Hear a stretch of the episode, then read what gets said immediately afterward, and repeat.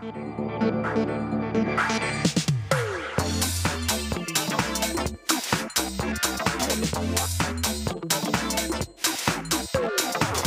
televízni diváci, milí poslucháči, vitajte pri sledovaní Gádzom podcastu s názvom Flashbacky.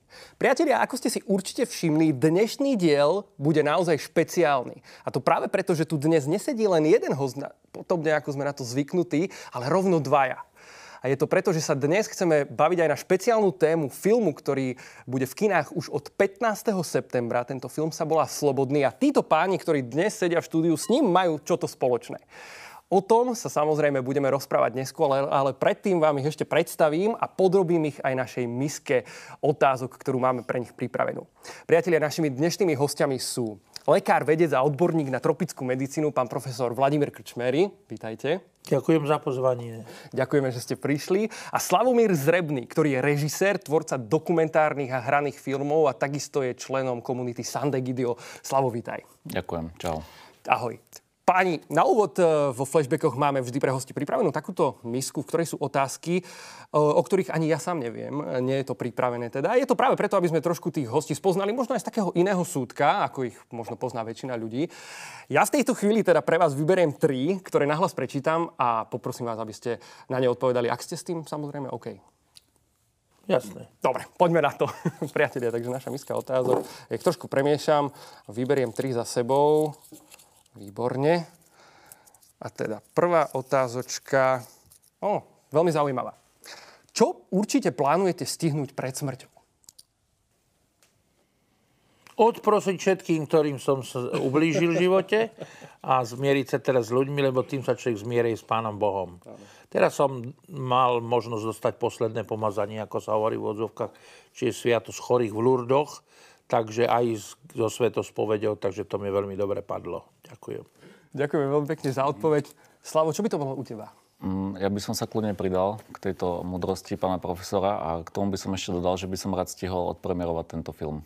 Výborne, to sedí. To sedí aj na dnešný diel Flashbackov. Ďakujem vám páni za prvú odpoveď. Ideme rovno na druhú otázočku.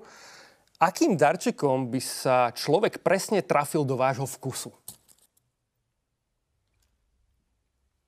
Čo by vás potešilo?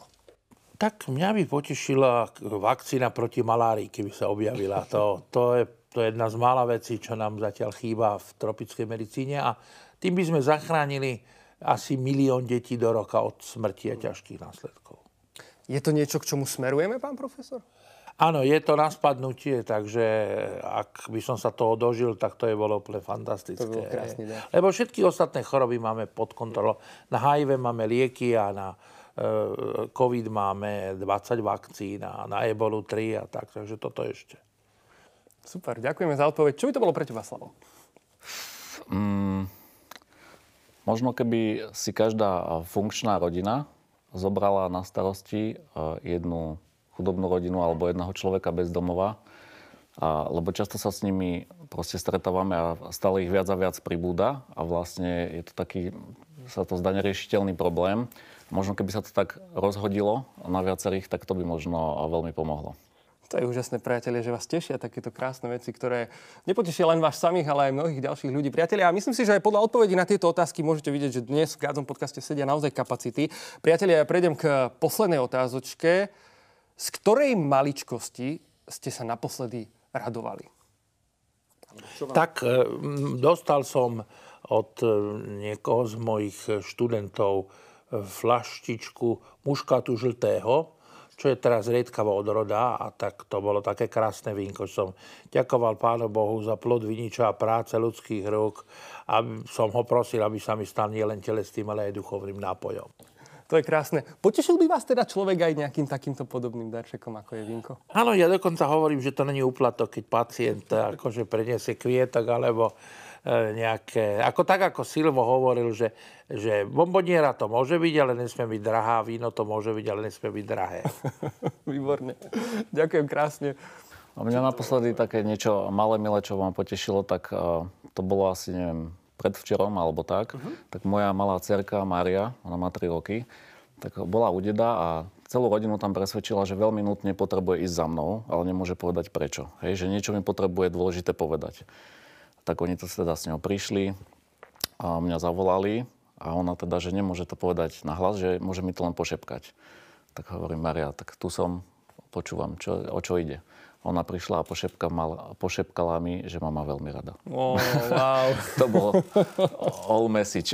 to je to, čo každý Ale... rodič chce počuť. Ale jasné, no. To ma potešilo. Super. Páni, ďakujem vám veľmi pekne za vaše úprimné odpovede. Ďakujem vám, že ste absolvovali našu misku otázok. Priatelia, my v Gázom podcaste s názvom Flashbacky ideme ďalej. Milí televízni diváci, milí poslucháči, sledujete flashbacky a ja vám len pripomeniem, že nás okrem vás sledujú a počúvajú ľudia v rádiu Mária, takisto na YouTube kanále s názvom Godzone Daily. Počúvať nás môžete na Spotify a ďalších streamovacích platformách a samozrejme pozdravujeme aj všetkých vás divákov, ktorí nás sledujú v televízii Noe. Priatelia, dnes nás čakajú špeciálne flashbacky, ako to určite tušíte už od začiatku našej relácie. Dnes sa s týmito vzácnými hostiami budeme baviť, priatelia, o filme, ktorý vychádza 15. septembra, volá sa Slobodný a opisuje príbeh priateľstva Silvestra Krčmeriho a Vladimíra Jukla, ktorých nazývali aj generálmi tajnej církvy. Boli to ľudia, ktorí vo svojom čase kráčali naozaj proti prúdu, postavili sa nacizmu aj komunizmu, boli prenasledovaní pre svoju vieru, strávili dlhé roky vo vezení a ich hnutie sa aktívne zapojilo aj do nežnej revolúcie. A napriek všetkému, čím si prešli, a toto je niečo, čo ma naozaj fascinuje, po prepustení pokračovali vo svojej činnosti. Zakladali rôzne krúžky, dnes by sme povedali, že spoločenstva kresťanské, ostrovy slobody, kde mohli ľudia slobodne veriť a, a slobodne žiť a vyjadrovať sa. A toto je téma dnešných flashbackov, na ktorú sa teším s našimi hostiami. Ja by som rovno začal otázkou možno uh, na vás, pán profesor. Uh, Aký vzťah ste možno vy mali uh, s týmito dvoma mužmi, o ktorých je aj tento film, uh, so Silvom a Vladom, ak ich môžeme takto familiárne nazvať? Keby ste nám ich mohli trošku predstaviť. Tak Vlado Jukl bol matematik, taký exaktný vedec a Silvo bol lekár, bolo to z nich cítiť, to to, čím sa ako diel rozdielovali. Mali aj dosť také rozdielne povahy. Vlado bol o mnoho humornejší a dalo sa s ním hovoriť o všetkom. A Silvo bol už vtedy taký, mal aj taký pove, že e, ja som sa ho niekedy bál, že je príliš svetý. E, a tým, že bol aj môj strýko v rodine, tak ten ma vždycky mydlil ako sirotu za, každú, za každý prešlav úplne jasne. Takže k Silvovi som mal paradoxne väčší od, taký odstup a rešpekt ako Vladovi. Vlado som bral ako kamaráta, Silva som bral ako autoritu. No a e, áno, teraz sme teda paradoxne e, obidvaja prežili veľký kus života spolu a oslovovali aj takéto rozličné spektrum toho apoštolátu, ale spájala ich veľká láska e, k Pánu Bohu. No a teraz ten, ten motív, takže, že rozdať ju, to znamená, e, ten motív bol, že patrili do rodiny Kolakovičovej a Kolakovič mal sen prejsť cez front a dostať sa k Stalinovi a vysvetliť mu, že katolická církev a nie je nepriateľ žiadneho zriedenia a že naopak robí tých ľudí lepšími.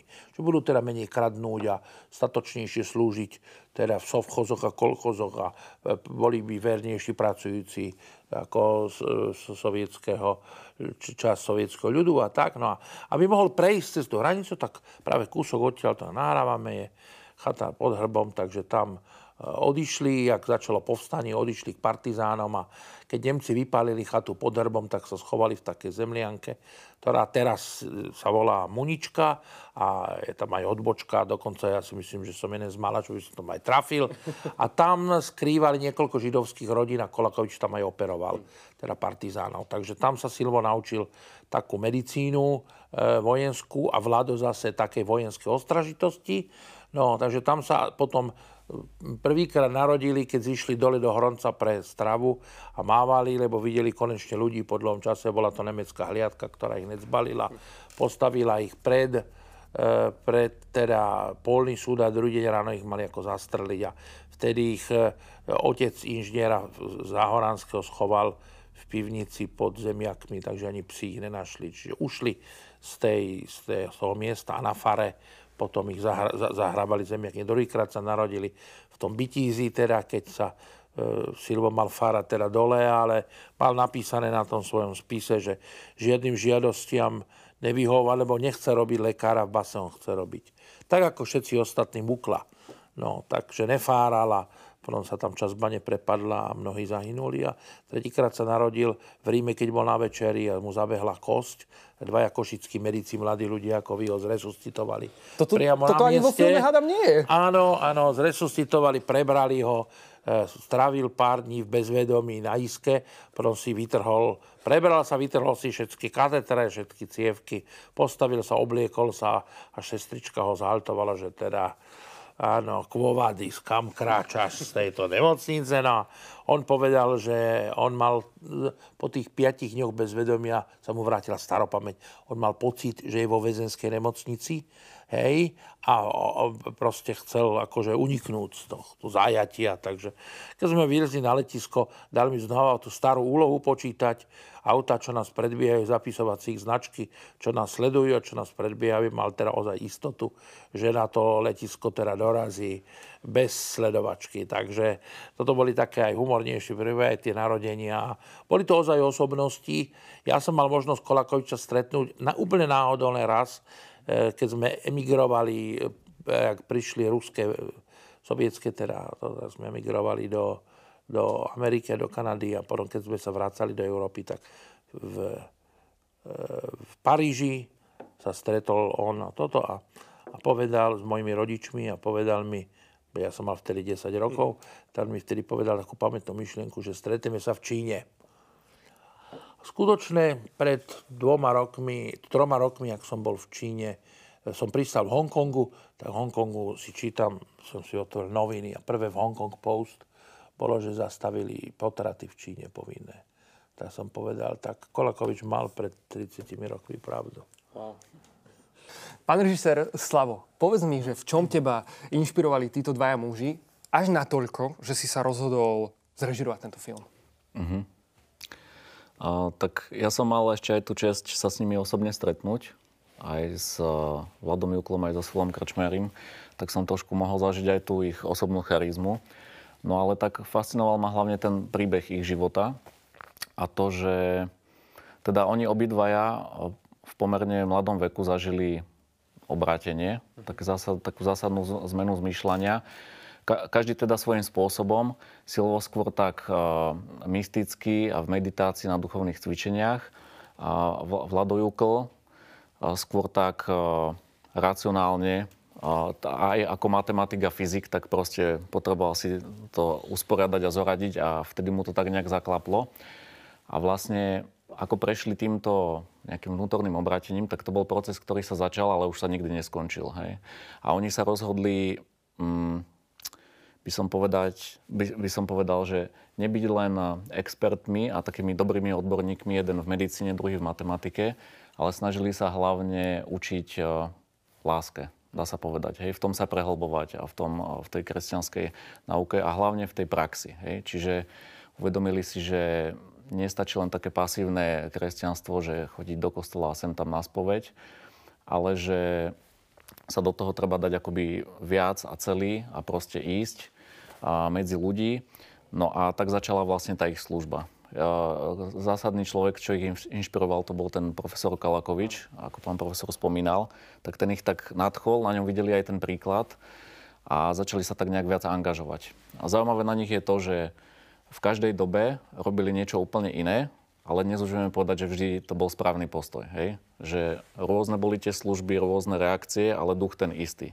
V podstate, že za slovenského štátu, keď boli, tak snažili sa zachraňovať nejaké židovské rodiny, tak symbolicky sa zapojili aj do povstania, ale nie so zbraňou v ruke, nepoužívali násilie, ale robili tam nejakých zdravotiakov a pomáhali týmto rodinám a podobne. Potom, keď prišlo obdobie komunizmu a teda ešte z počiatku sa snažili zakladať tieto spoločenstva, krúžky, oživovať a proste nejak tú vieru, šíriť to.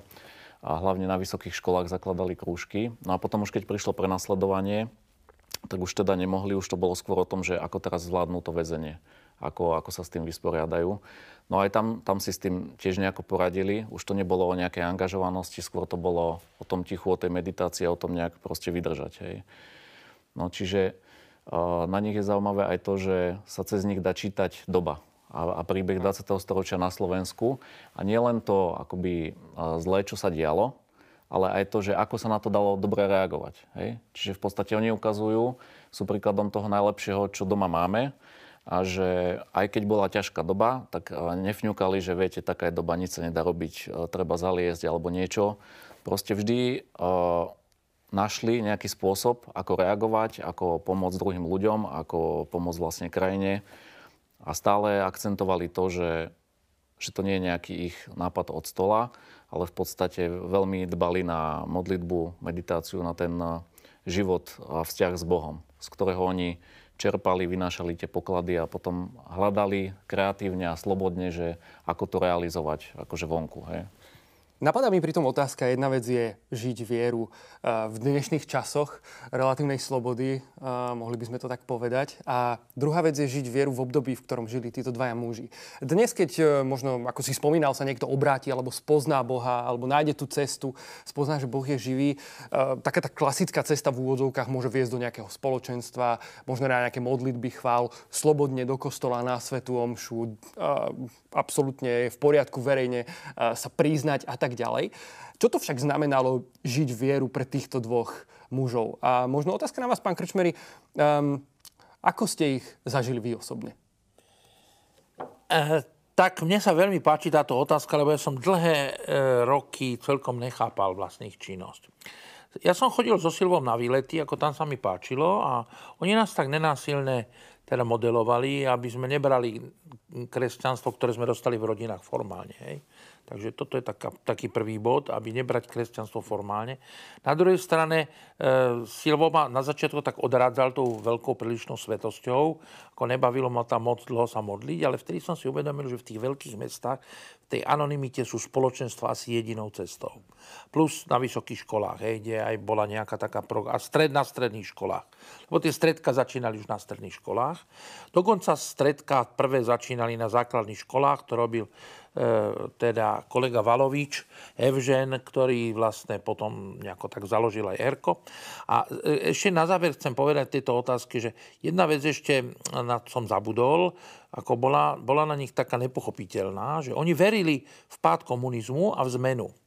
A preto založili Societas Fatima, to znamená spoločenstvo Fatima, na ktoré Svetý Otec dal teraz súhlas ako sekulárny inštitút v čase úplne najhoršej E, normalizácie, to bolo, keď nastúpil akože tesne pred nastúpením svätého Otca Jana Pavla II.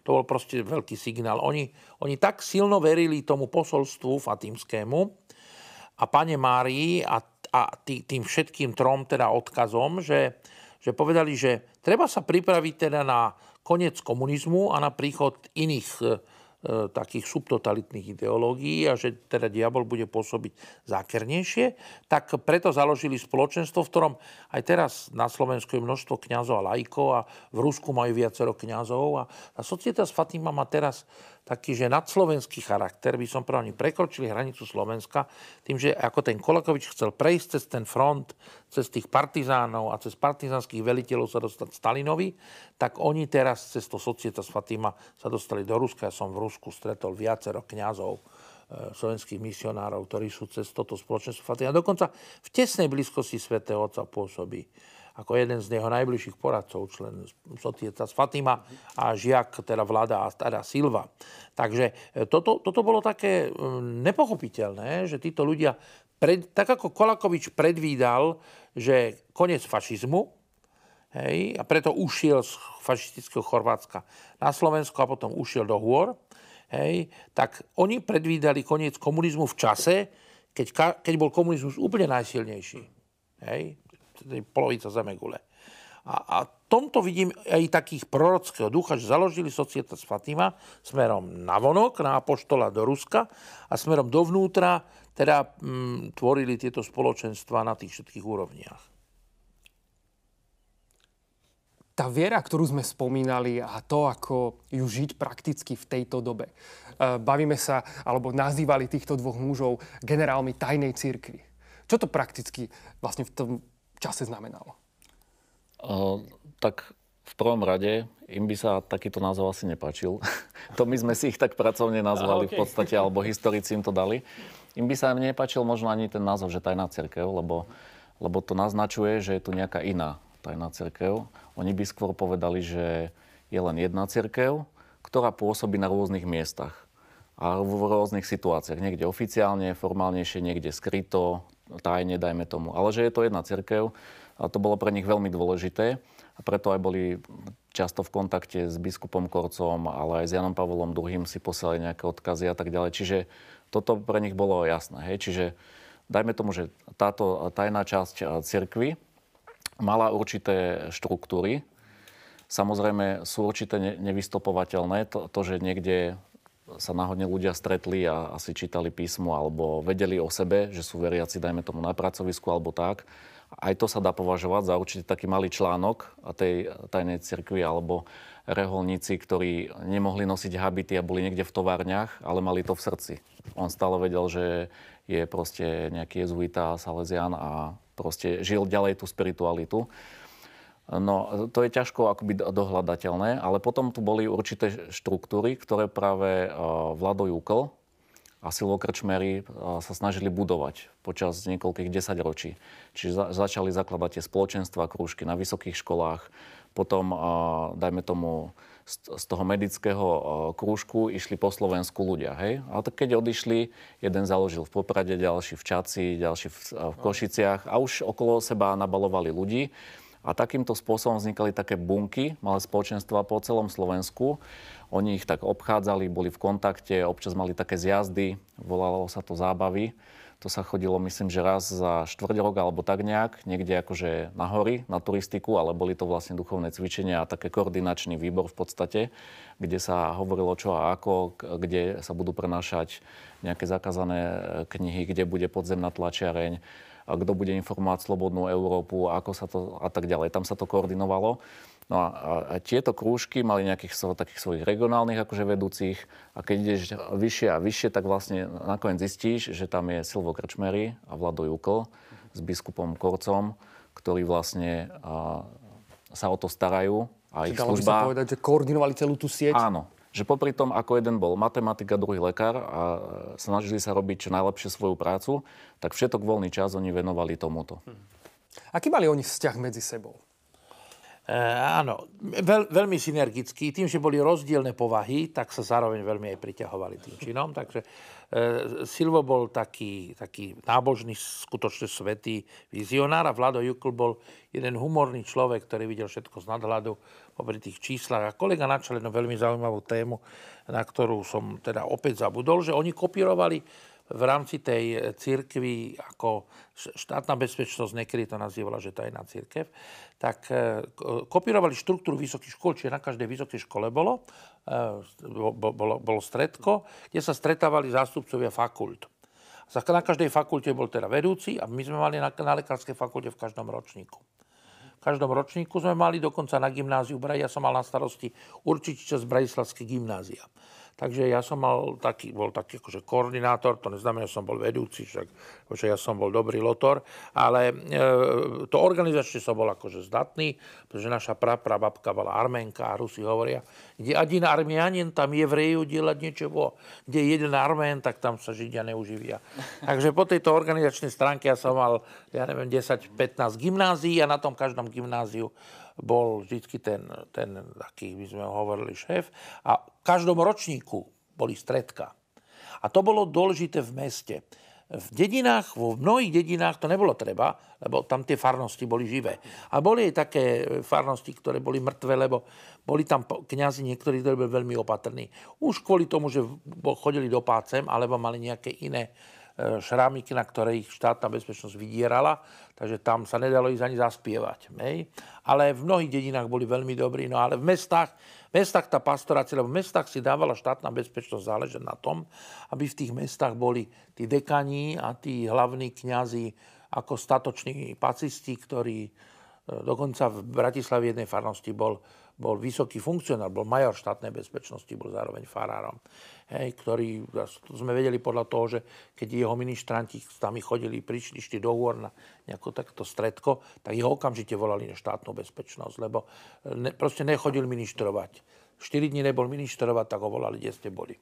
Hej, no. Takže boli, boli aj takí, že boli aktívni spolupracovníci. No, no a ešte chcem povedať k tomuto, by som povedal, um, taký vtip, že keď sme, na začiatku bola otázka, že či je to tajná církev, tak e, my sme skôr používali zo srandy názov, že podzemná církev. Hej, že je církev jedna a tá jedna časť je nad zemou, tá viditeľná, a potom je pod zemou, tá neviditeľná. A sú krajiny, kde celá tá církev bola viditeľná, napríklad Holandsko, a sú krajiny, kde bola viditeľná len malá časť, to bolo napríklad Československo, a sú krajiny, kde nebolo nič, to je Severná Kórea, napríklad bol Čína. Nebolo vidieť nič, hej. Celá církev bola pod zemou. Takže eh, keď prišla štátna bezpečnosť za Tom Koncerholcom, hej, ktorý sa chodil na tie stredka aj so Silvom, aj tak, tak eh, sa ho pýtali, no ale my máme informácie, že vy pracujete s podzemnou církvou. Hej, a on hovorí, no však samozrejme, to je aj moja povinnosť ako kniaza. A oni mu na to hovoria, no ale tak nám viete, tak no, vedeli by ste nám niečo k tomu povedať? A hovorí, samozrejme, ja vám môžem dať celý zoznam ako tej podzemnej cirkvi tu u nás vo farnosti. Je výborné. Tak prišli za týždeň ako pre zoznam a on im dal kopiu z matriky defunctorum, z, z matriky zosnulých. Hej? Im dal kopiu tých mŕtvych a hovorí, tak toto je zoznam aj s bydliskami, aj s adresami členov podzemnej cirkvi. Hej? No. Tak potom prestali za ním chodiť. Hej? Ja som vo filme, tým, že som ho mal možnosť vidieť ešte pred premiérou, uh, videl aj takú vtipnú príhodu, kedy uh, nejakých eštebákov, myslím, že to bol aj niekto z vás, zavidol do nejakých bažín? Áno, áno, to sme boli my. Áno. To bolo tak, že e, e, viete, robili sme prechod Slovenského rudohoria, mali sme kniaza, ktorého sledovali, to bol Peter Rácek. Prídete do sedla, Tlstý Javor sa to volá, hej, to je medzi Čiernym balogom, teda medzi Breznom a e, lomom nad Rimavicou a tam bola Volga a takí slušní páni, neboli v čiernych kožených kabatoch, ale slušne odetí, aktovky mali, kravaty a tak. Takže boli nachystaní, že nás akože zlegitimujú. A keďže my sme ich videli, tak sme povedali, no, títo nevyzerajú, že sú teda turisti, hej. A e, inak často ste takú skupinu na horách podľa toho poznali, že ak išli oproti, tak, tak všetci mlčali. Lebo oni sa modlili ruženec a mali len pauzu tom rúženci potom prešli okolo vás a potom sa zase modlili. Áno? Takže ak išla skupina, ktorá mlčala tak, to bola naša. Ak išli takí, ktorí nadávali, kliali, spievali a popíjali, tak sme vedeli, že to sú naši spolubratia, ktorých treba obrátiť. No. A o týchto sme vedeli, že sú to ako mm, e, veľmi suspektní, lebo mali šoféra, boli dvaja, tak bola to ten klasický scenár, že zlegitimovať. Oni samozrejme nás nemohli dvaja obklúčiť, dobre? Lebo nás bolo 20. Tak jeden kolega, volal sa Filip Vagač, možno to meno vám niečo hovorí, to, že ne. myslím, že teraz je poradca vlády pre NGOs, tak on bol taký najodvážnejší a on hovorí, že ja sa o nich postaram, nebojte sa. Hej.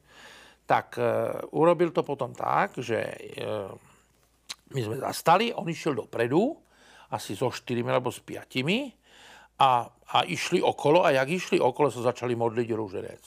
Tak páni akože sa hneď za nimi vybrali, aby ich teda oslovili a zlegitimovali. No ale ten Filip zrychloval a zrychloval a oni zrychlovali a zrychlovali, až, až zišli z Červenej do Dobrodského pralesa.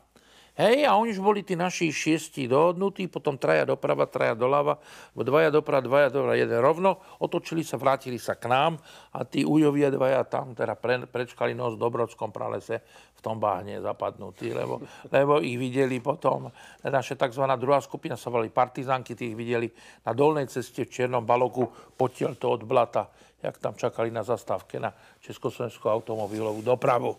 Takže, takže niekedy ako, takto chcem povedať, že my sme sa samozrejme báli štá, e, eštebákov a, a báli sme sa ich a Silvo nám vždycky hovoril s Vladom, že prosím vás, nevyjednávajte s nimi, nemyslíte si, že ich ako prečúrate, pretože oni sú dobrí psychológovia. Tak, takže, takže my sme ako, že to nerobili ako spoluprácu, ale považovali sme to za taký výchovný moment e, pre ich ďalšiu, teda e, väčšinu blaženosť.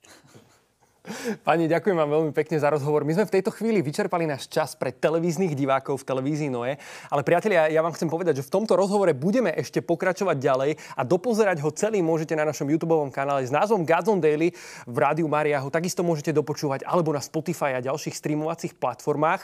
Pre tento čas sa s vami teda lúčime. Tešíme sa na vás v ďalšom podcaste. Páni, vám v televízii takto ďakujem, že ste prišli a prijali pozvanie a porozprávali nám. No a teším sa na pokračovanie pokračovanie tohto rozhovoru. Ďakujeme. Ďakujem pekne a ďakujem pánu kolegovi, že to mal takýto úžasný nápad. Ja to natočil. Ďakujeme vám, že ste prišli. Vám ďakujeme, že ste nás sledovali. Ideme ďalej. Ahojte.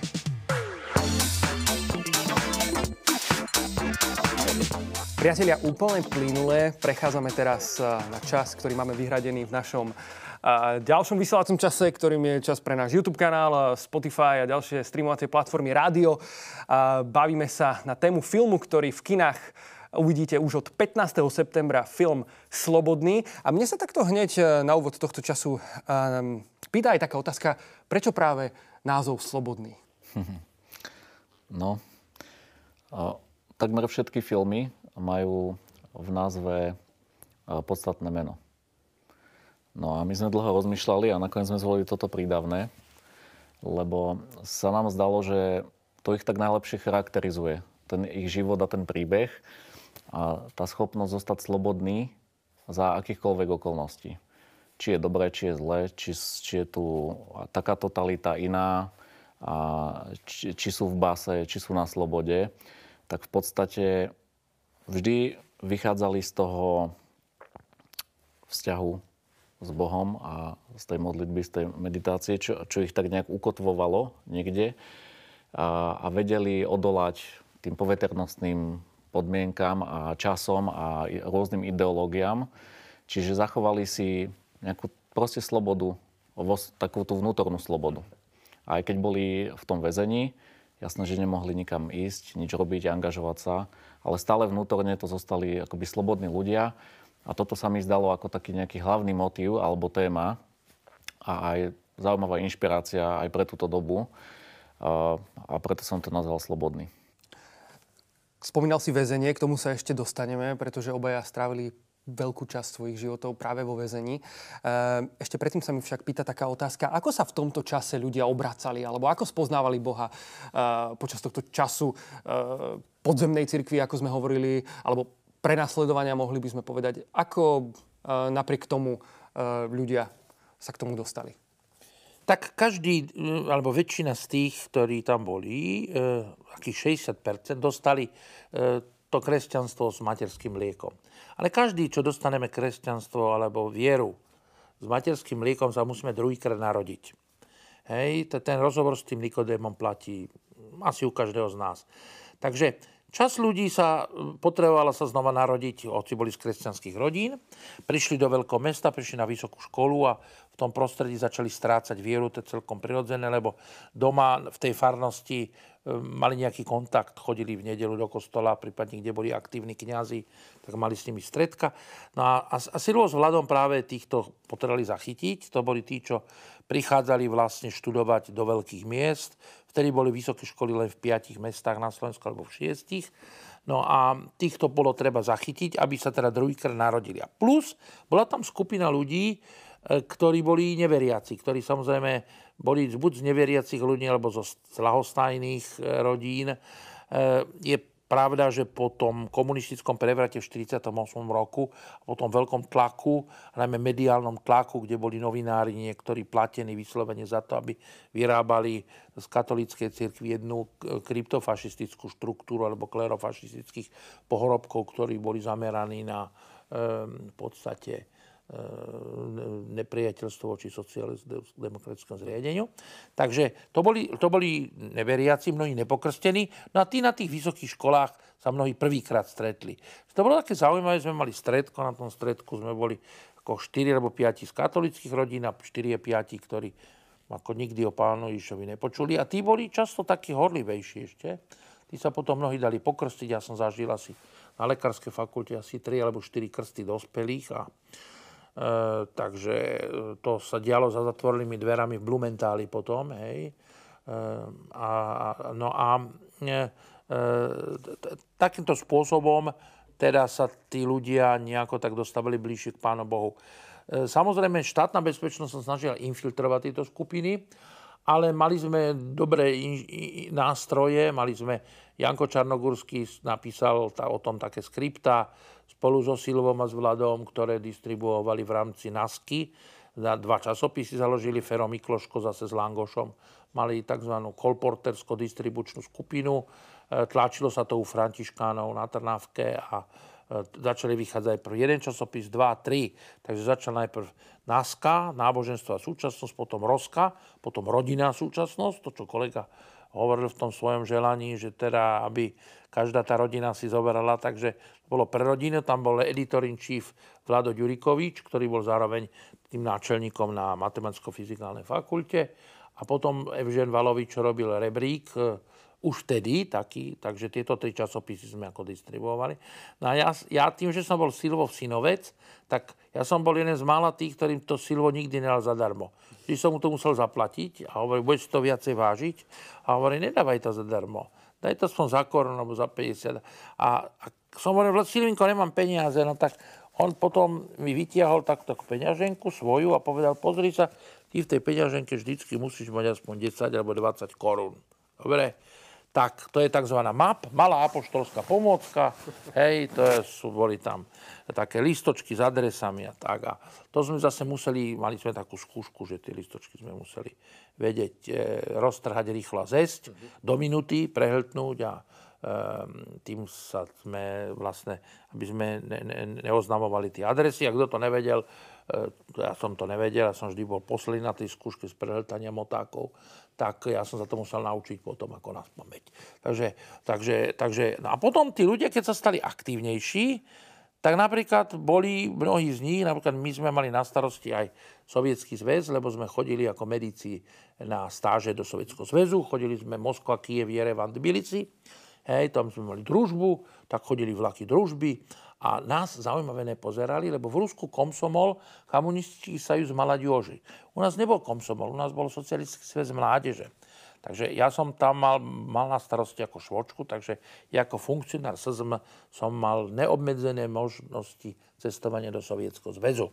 Takže my sme vždycky tam rozdelili, každý si, čo viem, 100 biblí sme si 4-5 rozdelili a Mali sme aj takého Jean-Paul sa volal, krycie meno, ktorý nás naučil rozmontovať si tom vagóne, ktorý vždycky išiel e, to boli tie už sovietské vagóny, oni tam mali akože žiarovky také, to sa dalo sklopiť a tam sa dali tie Biblie teda dať. A hovorím, Silvinko, a keď nám to tam nájdu, hej, takže Takže čo potom? A hovorím, nájdu vám to, neboj sa. Hovorím, no ale, a hovorím, nič, vy nehovorte, že to, že tam našli. A, no ale a nás budú potom byť a tak. A hovorím, ne, povedzte svine lastovičky. Hej. Takže vždycky to tak nejako tak otočil, akože na žart, že to tam lastovičky nakladli. Nás nikdy nekontrolovali. Hej, pretože oni, oni hovorili, že vy naši. Že vy ste naši, lebo ste komsomolci, a my sme boli študenti a tam, keď niekto sa dostal na vysokú školu, tak bol ako preverený, bol obyčajne v Sovjetskom zväze, bol z komunistických rodín, alebo z teda od bojarských rodín. No. Takže, takže my sme mali, no a to, to bolo tá externá. Čiže Silvo s Vladom sa nezamerali len na Slovensko, ale ak založili Societas Fatima, tak boli takí, by som povedal, extroverti. Ja samozrejme ne, nevidím do ich činnosti pred 60 6, lebo ja som Silva zažil, až keď sa vrátil z basy. Ale to si veľmi dobre pamätám, pretože Silvo nás učil pokore napríklad. My sme prišli starým rodičom, Silvo sa zbarátil z basy a teda tam býval a e, prišiel a my, ak sme sa tam hrali a čo tak hovorí, že kto sa ide hrať so mnou? A že e, všetci, že my, my, my, my. A on hovorí, dobre, tak ideme e, umývať klozet. Hej, to mal ako z basy naučené zo služby, že umývali záchody, akože doktori a lapiduchovia mali na starosti teda nie len medicínu, ale vždycky za odmenu dostali umývanie záchodu alebo žiletkami tú močovinu zo škrabávanie alebo čistenie plafona zubnými kevkami, alebo iné také hygienické činnosti. Hej. No, tak, e, takže on, a my vtedy hneď sme všetci povedali, že nie, nie, nie, nie, to, ako tak, tak si Silva pamätám, že nás tak týmto ne, neatraktívnym spôsobom mobilizoval do nejakých činností, tak zrazu nikto nechcel ísť umývať klozet, nikto nechcel ísť umývať redy, nikto nechcel ísť vysypať smeti a, a, a možno sa pár našli. A tí, čo sa našli, tak potom tým Silvinko zahral na gitare piesne z basy. A to bol teda akože odmena, to bolo super. Potom tam prišli aj tí ostatní, tí lenivší, ale nikdy nás nevyhnal. Len hovorím, jeho som sa teda viacej bál, lebo aj on ku mne si teda viacej samozrejme dovolil, ale k takým, čo neboli jeho príbuzní, bol on veľmi láskavý a trpezlivý. Dobre? No ale Vládko, keďže nebol môj príbuzný, tak ten bol ku mne. Takže, takže to, to, s ním bola aj väčšia sranda. On aj si občas zapalil s nami fajku mieru, no keď bolo veľa komárov, sme si dali cigaretku, hej, a, a občas si s nami dal aj, aj pohárik svetenej vody, keď sme boli veľmi unavení. Áno, sme volali slivovicu, sa to oficiálne nesmelo volať slivovica, volala sa to svetená voda.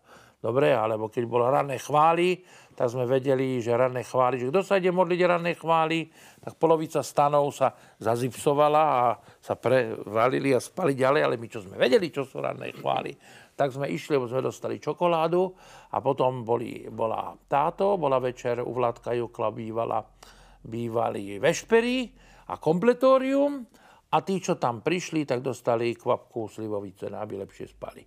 Hej, no, len tak on nemohol volať, že kto chce slivovicu, prídite. Lebo toľko nemala, celých 20 ľudí by sa tam nárnulo. Takže robili takúto výchovnú selekciu. My sme spomínali, že vlastne činnosť týchto dvoch mužov ich nakoniec priviedla až do väzenia prostredníctvom vykonštruovaného procesu. Vezmi nás Slavou trošku k tomuto, lebo mám pocit, že to je taká kľúčová časť aj filmu. Tam zazneli nejaké také pamätné vety na tom súde po vyrieknutí tých obvinení. Um, o tom, čo sa rozprávame, je nám asi jasné, že uh, čo ich viedlo k tomu, že ich v úvodzovkách nakoniec zabásli. Povedz nám trošku o tom. Ako sa dostali do väzenia?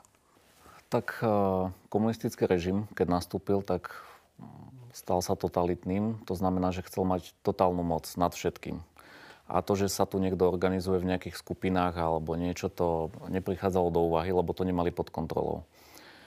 A takže začali likvidovať cirkev postupne a prišli teda samozrejme aj na Silva Krčmeryho a Vlada Jukla zobrali ich e, do väzenia a samozrejme nič z toho, čo oni robili, nebolo proti nejakému zákonu. Čiže ich, ťažko ich bolo odsúdiť, nechceli to spraviť tak na hulváta, takže e, väčšinou im dávali vlasti zrada.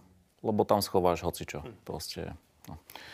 A nekonali ste v záujme socialistickej vlasti, boli ste agenti Vatikánu a tak ďalej a tak ďalej. Čiže rozvraciate nám republiku, takže vlasti zrada.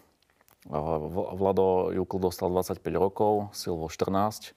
Odsedeli si približne 14 každý, lebo potom trošku sa to uvoľnilo. No a tie, to väzenie bolo veľmi drastické. Tam aj tie vyšetrovacie väzby boli dlho. Silvo bol asi 2 alebo 3 roky vo vyšetrovacej väzbe iba kde zažil výsluchy, ale aj ťažké bitky, mučenie a proste ten tzv. brainwashing, kde sa vám snažia vymyť hlavu v podstate, hej, že vás, ja neviem, hodia do nejakej kopky, nie tam a, svet, svetlo, no, nič. Si na samotke rok. nemôžeš čítať. Jeden celý rok. Áno, áno. Nemôžeš čítať, nemôžeš písať, s nikým sa rozprávať.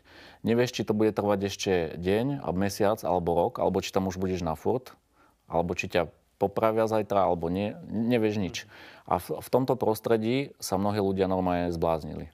Oni už boli úplne na kašu, čokoľvek by ti podpísali. Už boli, plakali jak malé deti v podstate, hej, lebo to, to je, pán profesor by to medicínsky lepšie vysvetlil, ale proste sa ti rozkladá osobnosť, akoby, hej.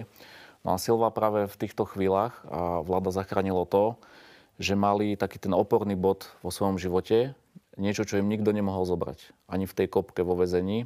A to bola práve tá živá viera a ten vzťah s Kristom. Hej. A keby človek založil svoj život na rodine, čo je dobrá vec, hej, ale samo o sebe to akoby nestačí, alebo na kariére, alebo na niečom inom, tak vlastne títo ľudia úplne odchádzali veľmi rýchlo v tom väzení, ale oni ten život mali založený úplne na niečom inom. A to im nemohol nikto zobrať, ani keď ich tam mlátili, terorizovali a tak ďalej.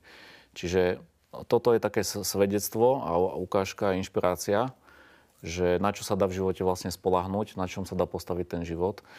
A vlastne oni aj vďaka tomu, že Mali teda oni aj taký režim v tom väzení. Silvo hovoril, že ráno mal proste nejakú rozcvičku, potom meditácia, potom uh, si opakoval písmo, lebo on sa predtým, on tušil, čo sa stane, tak sa naučil Evangelium svätého Jána po rusky uh, na spameť. Čiže a to, to si no, opakoval. To bolo zaujímavé. Ja som sa pýtal, že prečo po rusky? On hovorí, že vtedy si to sa, sa ľahšie učí. Potom sa on učil po čínsky napríklad, Evangelium. Hej? Posledné roky sa učil po čínsky a ja som toto... Prepač, že som vás no. prerušil, ale to len som vysvetlil, že, že prečo teda po rusky. A na táto štruktúra ho držala, lebo on hovorí, že on bol 3 mesiace, mali úplnú tmu že on nevedel, že im ani svetlo nemali, že im len dali misku s jedlom, že v tej samotke bol sám, 3 alebo 4 mesiace vôbec nič nevidel. Úplne kompletne, nepočul ľudský hlas, nič. Ale tak ako kolega povedal, jeho držala štruktúra, že celý deň mal ako taký premodlený, že si sám od, po latinsky svetu omšu, po rusky čítania, po slovensky ružence a litánie. A on keď ho pustili po roku, on presne vedel, ktorý je deň. Hej, akože kolega, čo hovoril, áno, tam sa, tým väčšine tých ľudí sa prestal ten čas plynúť. A, a preto, no, to, to, to, bolo, to bol cieľ toho brainwashingu, hej, medicínsky, bolo stratiť pojem o čase, priestore a osobnosti. Depersona, alebo depersonifikácia. Potom, áno, e, e, dechronologizácia, strata pojme o čase, Hej?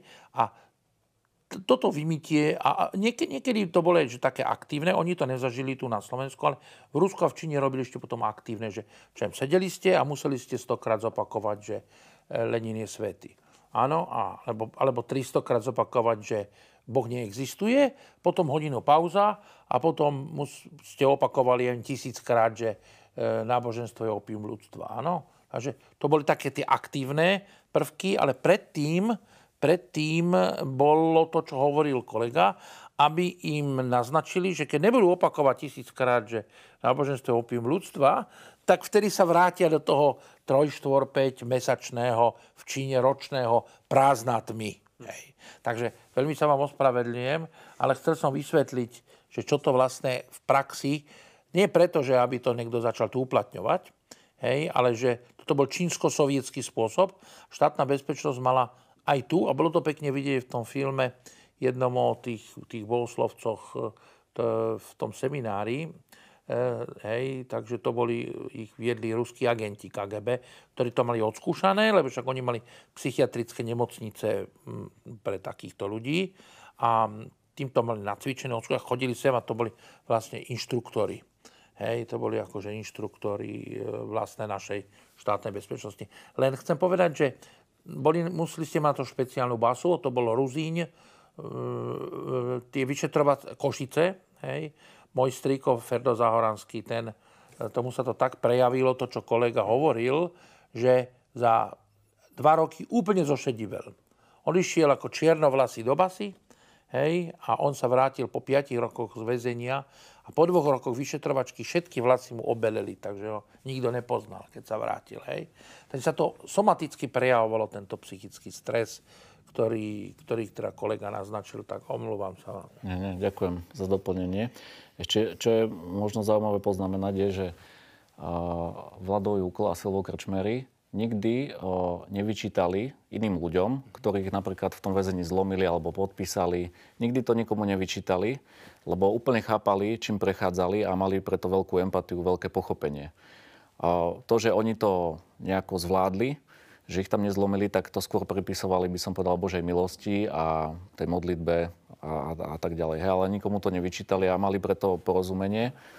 A Vlado Jukl hovorieval, že ak sa nechceš zblázniť, a ak nechceš spáchať samovraždu, tak sa modli.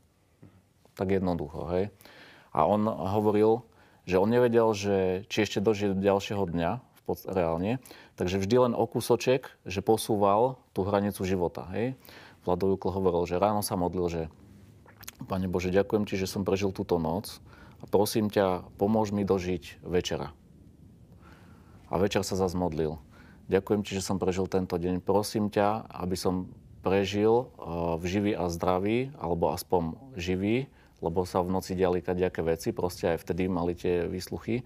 Ale vždy len o kúsoček, hej, že pomôž mi zvládnuť túto situáciu. A potom tak postupne to dával, nevedel to objať akoby celé, že čo bude, lebo ani nevedel, čo bude. No, a aj z toho oni čerpali, tí vyšetrovateľia, že oni nevedia, no, oni nevedia, čo bude. Neistota je strašná zbraň, strašné mučenie Lebo v tej vyšetrovačke ste fakt, ako to najhoršia vyšetrovačka. Ako náhle vás odsúdia, tak už viete, že budete brúsiť sklo 15 rokov alebo koľko. To. Ale tá vyšetrovačka, to dobre, správne kolega zdôraznil, že vtedy oni nedodržiavali žiadne lehoty, takže oni niektorí ľudia boli vo vyšetrovačke aj dva roky. Hej, mnohí zomreli vo vyšetrovacej väzbe. Toufar, tak sme blahorečení v Českej republike kňaz, ten zomrel vo vyšetrovacej väzbe, aj na následky kopancov, bitky a tak ďalej. No. Takže Zdenka Šelingová tiež skoro zomrela vo vyšetrovacej väzbe. Ona vlastne zomrela na následky vyšetrovačky, na následky bitky a, úto a postupného utopenia. Hej. Takže tie vyšetrovačky boli absolútne najhoršie a boli podľa ruského toto. Ale paradoxne Silva zachránilo to, že bol tak dlho v tej vyšetrovačke, pretože dostal potom nižší trest.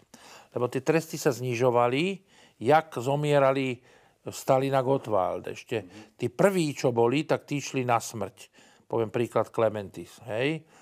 Tunega a spol, tí šli na smrť. Potom tí ďalší išli ako správne, kolega hovoril, to bola vlasti zarada, takže to bolo do živote, lebo 25. A, a Vlado Juklo mal kratšiu vyšetrovačku a preto vyfasoval lebo to ešte, on ešte dostal vyfasoval, on mal proces ešte za Stalina. Hej? Ale e, Silvo už mal proces po Stali, tesne pred Stalinovou smrťou, alebo mám pocit, lebo mi spomínal, že, že nejaký čas tam bola vo vedľajšej cele nejaká, nejaká, e, nejaká staršia Rómka, ktorá sa vždycky pýtala toho, e, toho vyšetrovateľa, ktorý nosil jedlo, teda toho referenta, že ako sa má pán prezident a že im sa to stalo také čudné, že sa ich pýta furt tú istú otázku niekoľko týždňov, mesiaca, ale ona zažila, že keď umrel Beneš, že bola amnestia, potom umrel Stalin, bola amnestia, potom umrel Gottwald a bola amnestia tá vždycky sa jej odpočítalo z tej šance, že bude, koľko bude odčítaná. Takže to, to, to mi Kvieto spomínal, že to bola taká humorná časť tej, z tej vyšetrovačky, že tá pani sa nič iné nepýtala, tá Romka, len že a na zdravie pána prezidenta. Hej. To bola veľmi podstatná informácia. áno, áno. No a, a vlastne preto, potom už to išlo, že najprv to bola vlasti zrada za službu cudzej mocnosti, potom to bola velezrada, hej, a potom, to, takže Silvo, Silvo dostal velezradu, ale môj otec už dostal len z, e, akože e, e, rozvracanie republiky. A keď mal odvolací súd, to už bol zomrel aj Gotwald, aj Stalin v Prahe, tak už dostal len podvracanie republiky. Hej, to znamená už nie rozvracanie, ale len podvracanie. A potom, keď bol druhý odvolací súd na najvyššom, už dostal len združovanie proti republike. A toto bolo teda, toto a ešte niektorí vyfasovali len marenie dozoru štátu nad cirkvami, to bolo len dva roky. Takže môj otec v podstate sedel len tri roky, ale ten e, švagor, e, Silvov, ten inžinier Záhoranský, ktorého syn je jezuita kňaz, ten vyfasoval 5 rokov a jeho manželka by tiež bola išla do basy, ale bola tehotná s týmto jezuitom, súčasným Petrom, takže ju z vyšetrovačky pustili ako domov, akože porodiť a medzi tým títo umreli. Takže, takže toto bol taký, keď ste čítali tú knihu Češika s Bohom v Rusku, tak tá tiež, ako náhle zomrel Stalin a tak, tak sa uvoľnili tie tábory a väčšinu ľudí pustili na slobodu. To bolo také veľmi zaujímavé, jak sa to proste približovalo. Tak. A toto je zároveň dôvod, prečo teda jeden dostal 25 rokov a druhý 14. Áno. Áno.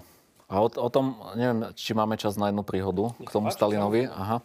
Silvo má totiž veľmi zaujímavú príhodu k smrti Stalina, ktorá nie je ani vo filme, lebo tak veľa sa tam toho nevošlo, čo je zaujímavé. Ale oni, e, že keď boli na celé, niekedy boli aj tak, že ich bolo viacero. No a boli tam taká partia, e, bol to rok nejaký, ja neviem, 53 také niečo, áno. A mali tam takého chlapca, takého mladého, neviem, možno mohol mať 19 rokov, 20, a že on mal taký dar, takú nejakú charizmu, mať také akože prorocké sny, alebo niečo, že, že vidieť, hej. A že on im často tak rozprával, že čo sa mu snívalo, a oni aj cez neho trochu vedeli približne, čo sa asi dialo vo svete, lebo často sa im to potvrdilo, aj neviem, v novinách alebo tak, hej. Občas mával takéto zvláštne sny.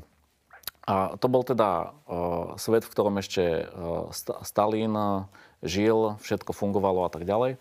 No a jedného rána sa... Február 53. Áno. A jedného rána sa zobudili, celá partia, a ten chlapec hovorí, že, že Stalin zomrel. Oni na neho pozerajú, že všetci vybuchli do smiechu a to, vysmiali ho v podstate, lebo... Takáto informácia sa tam nemohla dostať sta, Stalin sa má akože dobre, však vládne pomaly polke sveta a tak ďalej, že čo nám to tu rozpráva, že, že, že čo? A on hovorí, no že mal som taký sen, videl som pri takom veľkom strome Stalina ako kope hrob. A oni tak Môže, zaujímavý sen, ale brali to tak akože s rezervou. To im povedal spoluväzeň, ktorý nemal informáciu vôbec zvonku. No a potom už prišiel čas akože raňajok a tak ďalej a niekedy im dávali proste aj dennú tlač, noviny. A to už bola taká tá ľahšia forma väzby. A zrazu zistili, že od toho rána im prestali dávať noviny. Že nedostali asi 3 dní za sebou noviny.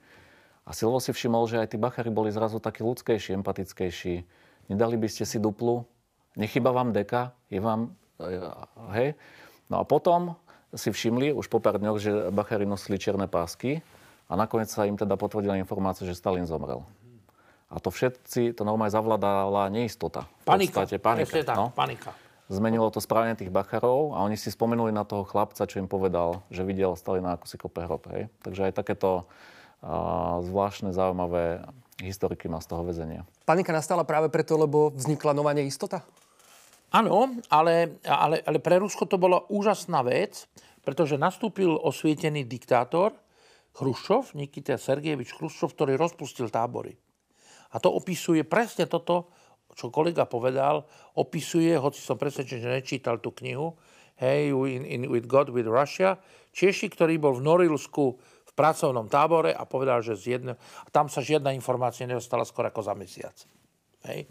Takže jak nastúpil, popravili po smrti Stalina týždeň popravili šéfa KGB, Sudra Beriu, ktorý bol zároveň aj šéfom všetkých táborov.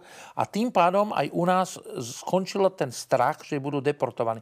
Lebo čas, boli v, čas hry štátnej bezpečnosti s tými vo vyšetrovačke bola najprv neistota, že teda nič nevedeli a povedali, my vám môžeme, e, nadkla- ako aj teraz sa niekedy robí, viete, vyšetrovateľe to používajú, že povedia, že vám nadkvalifikujú akože trest, tre, prečin alebo na trestný čin, že vám teda dajú, um, ja neviem, úplatkárstvo a nie len ako spolupodielníctvo. No.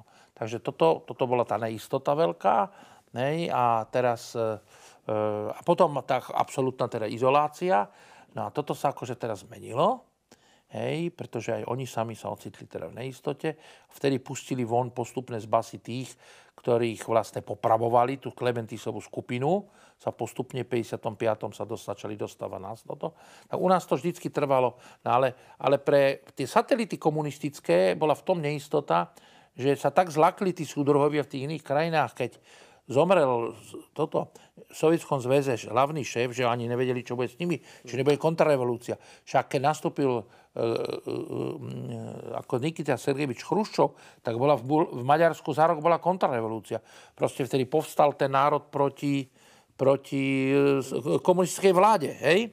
No a potom bola v Polsku, potom bola v Československu. To znamená, že, že, že ten, tá obava a potom začali dávať aj tie menšie tresty.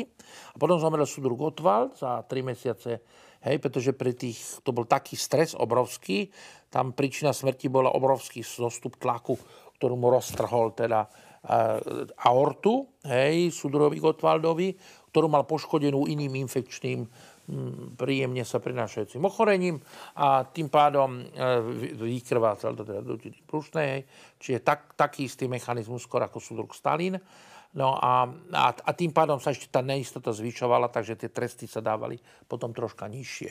Hej, a nižšie. Ale čo je zle zase, že to že tá latencia medzi satelitmi a Ruskom bola asi rok, rok a pol, lebo neverili ešte stále tí sudrovia, či sa to náhodou nezmení. A to isté bolo v prípade Gorbačov.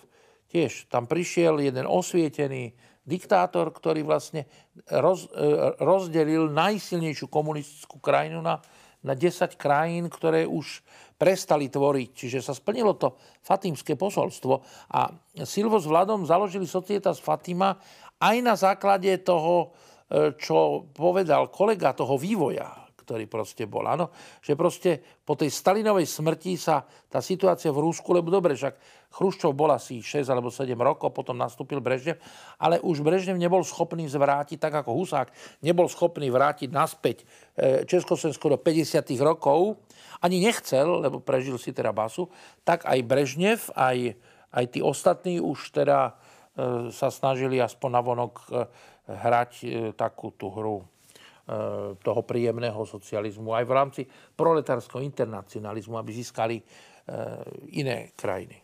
Veľmi sa mi, pán profesor, páči aj váš medicínsky vhľad, ktorý prinášate do jednotlivých príbehov, o ktorých sa rozprávame. Čo by ste chceli, aby si mladá generácia odniesla z tohto filmu? Ťažká otázka možno. Nechám vás popremýšľať. Možno by som ešte doplnil, prepáč, to, čo ma zaujalo, je, že toto väzenie nielen títo dvaja muži prežili, ale nezlomilo ich a pokračovali aj napriek tomu, čo zažili, ďalej. Bola to práve tá viera, práve ten vzťah Áno, a toto to oni vyšli z basy, tak toto sa im akože ich najviacej dorazilo. Ja som povedal, že čo ťa najviacej dorazilo v base? A on povedal, ten deň, keď ma prepustili z basy. Hej, a ja som bol prekvapený, som si že ideš sa od radosti opiť. A hovorí, nie. Hovorí Vlado, prišiel som na stanicu do Leopoldova, na, na vlak hovorím, prosím si listok 3. triedy do Bratislavy. A oni hovoria, sudru, kde to vy žijete? My sme výdobytok socializmu sme zrušili prvú a druhú triedu, není žiadna tretia trieda. Všetci sudruhovia idú, takže sa dostal do Bratislavy, išiel do kostola a že ho najviac dorazil ten deň, keď ho prepustil na večernú svetú omšu a videl v kostole, že žiadneho mladého človeka nevidel žiadneho študenta. Tak potom potom, lebo však ich nepustili naraz, tak sa dali dokopy a povedali, ideme teda na vysokoškolákov. A hovorí, že dva roky, dva roky organizovali vysokoškolákov a podarilo sa im získať jedného jediného vysokoškoláka do Kruško, to bol Fero Mikloško. Takže hovorí, že st- mali sme potom v 65. že celý rok sme mali stredka len traja. Že Silvo, Vlado a tento. A napriek tomu ich to neutlačilo, ne, neubilo. To znamená, že to aj napísali im do papierov, že toto väzenie nemalo žiaden účinok a žiaden charakter a preto Silva museli vyhodiť z basy hej, a vláda pustili skore, lebo to nemalo žiaden efekt. Takže áno, nenechali sa zlomiť, čo, čo je obdivuhodné, lebo veľa biskupov v tých procesoch, ktoré boli samozrejme preto, aby čím skore, ako kolega to už povedal, záujem každého mukla bolo, aby vyšetrovačka skončila. Aby sa dostal do normálnej basy. Lebo v tej normálnej basy ste si mohli statočnou prácou pre socialistický ľud prilepšiť. Dostali ste z army viacej jedla, mohli ste dostávať nejaký líst a najmä ste prichádzali do kontaktu s civilnými zamestnancami. Pretože tí majstri v baniach, v Uránových, aj, aj, v tom, aj v Příbrame, aj v Jachimove, boli civili. Takže mali ste kontakt, viete? A dokonca občas ste videli, keď ste veľmi ochoreli na ambulancie, tam mi hovorili aj nejakú babu. To znamená, teraz nemyslím na týchto dvoch, ale všeobecne väzni sú radi, keď po troch, po štyroch rokoch uvidia zdravotnú sestru. Náhodou, hej. No, takže aj toto bol taký motív. No a preto podpisovali úplne, napríklad môj otec hovoril, že jeho tak lámali, že mu povedali, zomrela vám mama, zomrel, lebo je prasklo srdce, ale pretože má syna protisocialistický živel. Ideme na pohreb, dajte si civil, obledoje, tak o, išli na pohreb, ak prišli k tomu pohrebu na cintorín, tak ho pustili len toľko, aby len videl, že je pohreb. Odzadu hovorí, ďalej vás nemôžeme súdruh pustiť, lebo vy ste potom nadviazovali zase kontakty. Takže to, a potom za 10 minút ho naložili a odviezli. Takže už bolo s tým, že teda... A potom ho zase volali a potom zomrel vám otec. Dobre, prasklo mu srdce, pretože sa dozvedel, že akého kvietka má a zriekol sa ho a tak ďalej. No a kolega naznačil slobodný a ženatý, tak Silvo a Jo Vlado hovorí, že nikoho sme neodsudzovali, pretože tí, kto boli ženatí, tí to mali najťažšie. Pretože oni ich takto vydierali hej, a dostávali do neistoty, že povedali, vašu ženu vyhodíme z roboty, zomre od hladu, nikto ju nezamestná. Vaše deti zoberieme do decáku, viete, a tam ich zadusíme. Nikdy ich neuvidíte. Hej. To znamená, Silvo mi hovoril, že ja som mal jedno obrovské šťastie, že som nikoho nemal. Že na mňa nemohli takýmto spôsobom ísť. Na mojho otca mohli, hej, potom ho tretí pohreb išiel na pohreb svojej snúbenice. Ako mojej budúcej, ako, teda mami, tiež zase išli na pohreb, pokiaľ mohli, povedala, že zriekla sa vás a od žialu zomrela, pretože zistila, že akú svinu si chcela zobrať. Hej. Takže toto sa dalo u ženatých, a, a, to, a ne, nedalo sa to u kňazov a takých, ktorí proste sa všetko zriekli, lebo kňazi reholníci sa zriekli aj rodiny, aj tak oni hej, nechali všetko tak a nasledovali, tak ako pán Ježiš hovoril. Ja by som si dovolil možno povedať, Ja som že... už skočil do reči, že čo bolo to, čo by si mala tá generácia. Áno, áno, áno. áno, ale už som videl, že už si... Tak dá sa to tak stručne povedať, že miluj a rob, čo chceš. Hej. Výrok od Augustína. Ale myslím, že vystihuje aj ten ich život. Že oni sa snažili uh, rásť v láske, vo vzťahu s Bohom a potom robili, čo chceli. Čo im prišlo akoby vhod, čo sa im zdalo, že je potrebné, Nikto vám asi nepovie, že čo treba robiť dnes, hej. To každý na to musí prísť sám. Lebo každý žije trochu v inom kontexte, v inej situácii a tak ďalej. Čiže oni stále hovorili o tom, že podstatný je ten vzťah s Bohom, láska, služba, komunita a rob, čo chceš. Proste buď kreatívny, hej, že to je akoby aj súčasť tej metódy, že hľadať, pýtať sa, tvoriť, že ne, nemysleli, že to je nejak nalinkované, niekde predpísané, že oni to len teraz majú nejak realizovať. Oni boli taká tá kreatívna menšina. Proste hľadali tie cesty. Po, povedal by som, že v niečom to vystihuje aj to, čo hovorí teraz pápež František a to, akú on má charizmu, keď hovorí, že choď von, aj keby si riskoval nehodu a chybu, hej? Však my netvrdíme, že oni nerobili aj nejaké chyby. Samozrejme, nie, niečo by sme našli. Ale oni proste ale išli, mali ten ťah na bránu, išli von, vymýšľali, tvorili, samozrejme občas možno aj netrafili, alebo možno občas spravili nejakú chybu, ale mali mm, to odhodlanie, ten entuziasmus toho vychádzania. Hej, že nenechávať si to pre seba, máme malú skupinku, darí sa nám, sme spokojní, tak nemusíme riešiť vonkajší svet. Oni áno, mali oni, tú skupinku. Áno, oni netvorili elitárstvo. Áno. Lebo elitárstvo bolo, že vytvoril som skupinu, dobre fungovala, všetci boli statoční, dobrí, katolíci, verní a nikoho nového neberte, pretože čo keď to bude eštebák, hej? Toto eštebe šírila, takže to som veľmi rád, že ste povedali, že proste oni boli tvrdo proti elitárstvu. A hovorí, nenechajte sa zastrašiť, keď vám povie, že to je eštebák, alebo tak, tak to je dielo od diabla. Hej? Takže napriek tomu, že boli veľmi opatrní, toto, čo teraz zaznelo, bolo, bolo, bol, bol jeden kľúč k identite pravého katolicizmu, že boli otvorení a hovorí, zoberte na stredko, že naopak stredka sú pre tých, ktorí pochybujú. Hej? A, a lebo, lebo, lebo boli aj také elitárske, že, že, že museli ste byť z rodiny zosobášené a tak ďalej.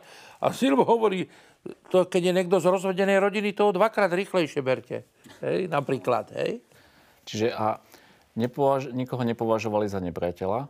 Ešte aj tých niektorých bacharov alebo strážnikov, ktorým ubližovali, tak ešte aj na nich mysleli v tom zmysle, nie, že ne, neznášam ťa, nechcem, aby si tu bol, ale v podstate, že, že to je môj brat, možno budúci apoštol, alebo proste môj brat vo viere, ktorý zatiaľ ešte neobjavil ten, ten poklad viery, zatiaľ sa nestretol s pánom, ale proste všetko má svoj čas, uvidíme, možno áno, možno nie. Práve to tak pozitívne, že nie, že čo sa nedá, nejde to, ale čo by sa dalo, čo možno raz bude, alebo aj to, a v tom ich aj vycepovalo to väzenie, to by bolo také aktuálne pre dnešnú dobu. Dnešná doba sa začína tak sa tvoriť také sociálne bubliny názorové, ktoré sa vyhrocujú a nekomunikujú spolu. A oni presne išli akoby proti tomuto to, že niekto má iný názor, neznamená, že prečo by sme sa spolu nemohli rozprávať. Práve, že si môžeme sa vzájomne pochopiť, niečo si možno odovzdať a spolu v tej debate sa možno približiť k tej pravde, hej? Čiže oni skôr takto to brali, nikoho nepovažovali za nepriateľa, s hocikým si vedeli sadnúť za stôl, rozprávať sa. Samozrejme stále boli ukotvení v tej svojej identite, v tej svojej viere, ale išli von. Hej? Bola tam veľmi silná, silná tá misijná Áno. Ten misijný Toto akcent. bolo zázrak. Toto som ja dlho nechápal. Ja som myslel, že oni budú robiť len pre svoju štruktúru. Keď založili Societas Fatima, že každého budú pre Societas Fatima. Dobre to kolega povedal. Toto bolo také výnimočné u nich, že nebudovali vlastnú štruktúru. Oni pripravovali ľudí na to, že raz príde sloboda a v tej slobode si budú musieť teraz sami poradiť. To znamená, išli po štruktúre vysokoškolákov, potom boli robotníci, potom toto. A keď niekoho videli, že chce ísť na hlbinu, tak mali jedno také stredko, kde bolo, raz som tam teda bol, lebo mali taký pocit, že by som aj ja mohol ísť na hlbinu, hej, tak to aj oni sa, svetí ľudia sa môžu pomýliť, tak a zobrali pekne ma tam a tam bolo asi 15 ľudí, ktorí chceli ísť akože za kňazov a za reholníkov a oni ich podľa toho, jak boli e, vnútorne disponovaní a už ich tak dobre poznali, že ich smerovali med jednotlivým e, tým reholiam. Napríklad tam sedel vedľa mňa bol e, za Salizianov e, e, Mirko Kysela, za jezuitov tam bol Miškováni, za, už teraz to môžem povedať, a za Lazaristov tam bol proste vlastne zo šiestich reholí. Bol tam niekto z Františkanov, bol tam niekto z Kapucínov. Hej, z toho som videl, že tie rehole fungujú. A on, oni, oni si tak sa s nimi rozprávali a to bolo úžasná demokracia, že nebudovali vlastnú štruktúru. Netúžili založiť niečo, že čo bude ako ich pomník po smrti. No, Hej? Presne, tak. No. E, to znamená, že, že všetci, napríklad, e, pozrite sa však, pán generálny vikár Laco Stromček, ktorý nedávno zomrel, e, druhý človek v Žilinskej diecéze, hej, tak on, on chcel ísť e, za kniaza, tak on išiel do Societas Fatima, ďalší išli k jezuitom, jeho synovec išiel k jezuitom, áno, a ďalší jeho e, išli Salesiánom. Tak toto bolo mimoriadné, že u každého sa snažili že ísť na hlbinu a tí, čo boli schopní ísť na hlbinu a videli to na nich, tak ich smerovali do takých reolí, kde si mysleli, že majú tú príslušnú charizmu. Hej? Čiže nebudovali svoju štruktúru Societas Fatima, e, čo bolo teda mimoriadne. A teraz ďalšia vec je, že oni presiahli Slovensko per se. Pretože ak založili, oni to Societas Fatima nezaložili kvôli Slovensku, oni to Societas Fatima založili ako Kolakovičovú víziu ísť na východ. Tak ako Kolakovič mal víziu prejsť skrze partizánskych veliteľov sa dostať Stalinovi a kristianizovať Rusko, čo sa teda podarilo až vlastne, keď biskup Hnilica prvýkrát slúžil v Moskve svetu Omšu, hej, za 30 rokov potom. No a potom chceli ísť do Číny a mám informácie, že tie prvé skupiny podzemné apoštolské majú Kolakovičovú stopu, ktoré boli v Číne. Hej? Takže on keď povedal, uvidíme sa v Číne, tak to nebolo len také, že že už sa nikdy neuvidíme, hej. No a ja som tam tie stopy proste našiel. Hej, v kontinentálnej Číne som našiel stopy, ktoré veľmi kopírovali to, o čom je tento film. Hej. No a čo sa týka teda Societas Fatima v Rusku, tak tam to išlo cez tie Biblie. A oni statočne zneužívali teda nás mladých na to, aby ja odhadujem, že akých 10-15 tisíc Biblia. V tom bola aj hlboká filozofia. Oni povedali tým, že, lebo v Rusku bola Biblia, ale bola tzv. oficiálna štátna Biblia, ktorú vydával Ústredný výbor komunistickej strany cez svoje nakladateľstvo a volala sa Biblia dla vierujúcich i nevierujúcich. Hej? Kde bolo teda napísané, že teda Kristus Pane vymyslená postava a to, že, že to je obrazné všetko stvorenie sveta. A vždy tam bolo časť z Biblii a potom tam bol výklad marxistický, že ako to treba pochopiť. Áno, napríklad som sa dočítal veľmi zaujímavé výklady exegetické, napríklad, že Kristus Pán bol revolucionár, že Kristus Pán ako vymyslená osoba vlastne vyzýval izraelský národ na povstanie proti e, Rimanom, Hej, tak ako my sme vyzývali teda e, na povstanie proti fašistom po Balcké, tak on, takže takéto paralely tam boli. A tým, že povedal, že dajte cisárovi, čo je cisárovo a Bohu, čo je Boží, že vlastne povedal, že vyhoďte cisára a z jeho armádou okamžite von ich vykopnite a slúžte pánu Bohu. Takže také celkom zaujímavé to bolo to čítanie. Ja som ako vedel perfektne po rusky. Som čítal tú Bibliu dla vierujúcich, nevierujúcich a potom kostoly boli premenené na múzea. Hej, každý kostol v Rusku okrem troch, tá tri katolické tam boli otvorené v Moskve, priamo vo dvore KGB. Hej, Silvinko tam mal kanály, takže ja som sa dostal do centrály KGB, pretože tam bol kostolík svatého Ludovita, postavil Napoleon keď dobil teda Moskvu a okolo postavili teda KGB, to bola stancie Džeržinského, tam bola socha zakladateľa KGB Sudora Džeržinského, hej, a vnútri ste vošli cez teda tých policajtov a prišli ste k takej malej kaplnke, to bolo akože kostol Moskve. Takže tam chodili len diplomati a zo pár zahraničných študentov s dobrými nervami. A zase v onom bola na Lavrušenský periolog 3, som sa musel nadrviť, naspamät, pamätám 50 e, rokov, pretože som nevedel zhltnúť ten moták, a tak tam sme mali vykladať Biblie. To bolo v Leningrade, to bol druhý, tiež pre cudzincov. Potom bolo pár kostolov v Litve a v Lotyšsku. A predstavte si, bol v Kazachstane bol kostol, v Karagande bol kostol a v Atirau a v Almáte, v Kazachstane, tam vyvážali masovo e, Poliakov e, pred druhou svetovou vojnou, keď si rozdelili Polsko. A našiel som katolíkov, predstavte si, v Kyrgyzsku, v meste, kde vlastne chodil do školy Alexander Rubček, hej, kde chodil do základnej strednej vysokej školy, lebo tam bolo Interhelpo, dobre, sa to volalo e, Frunze, takže tam bol ešte katolický kostol, na Sibíri boli nejaké. Takže oni e, e, urobili sieť, takú sieť, taká sieť, teraz bude o tom možno nový film, taká sieť, ako teraz kolega ukazuje, tzv. tá Kolakovičová rodina, hej, takáto istá sieť oni mali v Rusku vypracovanú. Ja to za to viem, že ten zoznam tých adries bol tak obrovský, že sa nedal naučiť. Že som povedal, musím sa naučiť tie motaky prehltávať. Hej? Lebo prišli sme do Tbilisi a zase tam boli tri adresy v Tbilisi. Hej, a Tbilisi není katolická krajina. Ako Gruzinsko je, je, bola, bola pravoslávna. Takže kdekoľvek sme išli, Tierevan, Tbilisi, Moskva, Kiev, všade proste bola sieť eh, spolupracovníkov Silva a Vlada. Hej? Ktorá kopírovala vlastne to, čo skúsili tu. To je úžasné, že títo dvaja ľudia dokázali myslieť nielen v tom ano, slovenskom alebo československom rozmere. A v tom je ten film aj unikátny, že tiež naznačuje, že a to sa naučil Kolakovič, lebo Kolakovič preto išiel do povstania, nie preto, musím povedať férovo, nie preto, aby e, robil tam vojenskú chirurgiu. Tu mohlo robiť ho, v hoci ktorej inej nemocnici frontovej. Tento film vás, priatelia, v každom prípade pozývame pozrieť si v kinách. Od 15. septembra ho tam určite nájdete. Pozývame vás vygoogliť si ho. Dokonca webovú stránku vám dávame aj v popise tohto videjka filmslobodný.sk. Samozrejme, príbeh týchto dvoch mužov ďalej pokračoval. Uh, môžeme sa baviť o sviečkovej manifestácii až k Nežnej revolúcii Pozývame vás pozrieť si tento filmík. Ďakujem vám, priatelia, že ste prišli, že ste prijali pozvanie, že ste nám porozprávali. Áno, bolo mi cťou, bolo mi cťou a ďakujem kolegovi, že spracoval túto tému, lebo vďaka tomu sa ľudia môžu dozvedieť, že mali sme na Slovensku ľudí, bez ohľadu na to, či to bol Krčma alebo Jukl, ktorí presiahli obraz Slovenska. Napríklad, ja, ja si ešte pamätám, ak môžem bleskovo teda doplniť, keď hovoríte e, tú poslednú vetu, že, že je tu, budú námed na filmy e, ľudí, ktorí dosiahli svetové uznanie z ich školy. Napríklad Maria Sládkovičová, ktorá nedávno zomrela v Bratislave, misionárka lásky, hej, mala prezývku Africká matka Teresa a dostala najvyššie ocenenie e, Americkej akadémie vied za liečbu proti HIV. Ona mala najväčší a najúspešnejší detský HIV program na svete.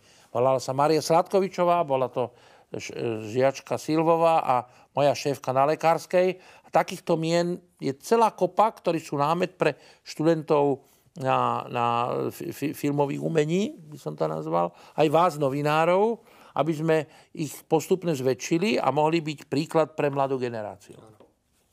Ja by som si dovolil povedať, že to, čo zažívame v tomto období aj v rámci kresťanských spoločenstiev na Slovensku je práve ovocím toho, o čom sa tu celý čas dnes rozprávame, priatelia. Takže verím, že to bolo pre vás naozaj inšpiráciou. Dajte nám vedieť v komentároch pod týmto videom, čo vás inšpirovalo, čo sa vám páčilo. Dajte nám vedieť, ako sa vám páčil film, keď si ho pozriete, keď ho pôjdete pozrieť do kina. Budeme veľmi radi a radi si to prečítame. Páni, ďakujem vám ešte raz veľmi pekne, že ste prišli. Ja ďakujem. Ďakujem. Prajme vám veľa požehnania vo vašich ďalších cestách a na ďalších krokoch a s vami sa vidíme ďalej pri ďalších flashbackoch.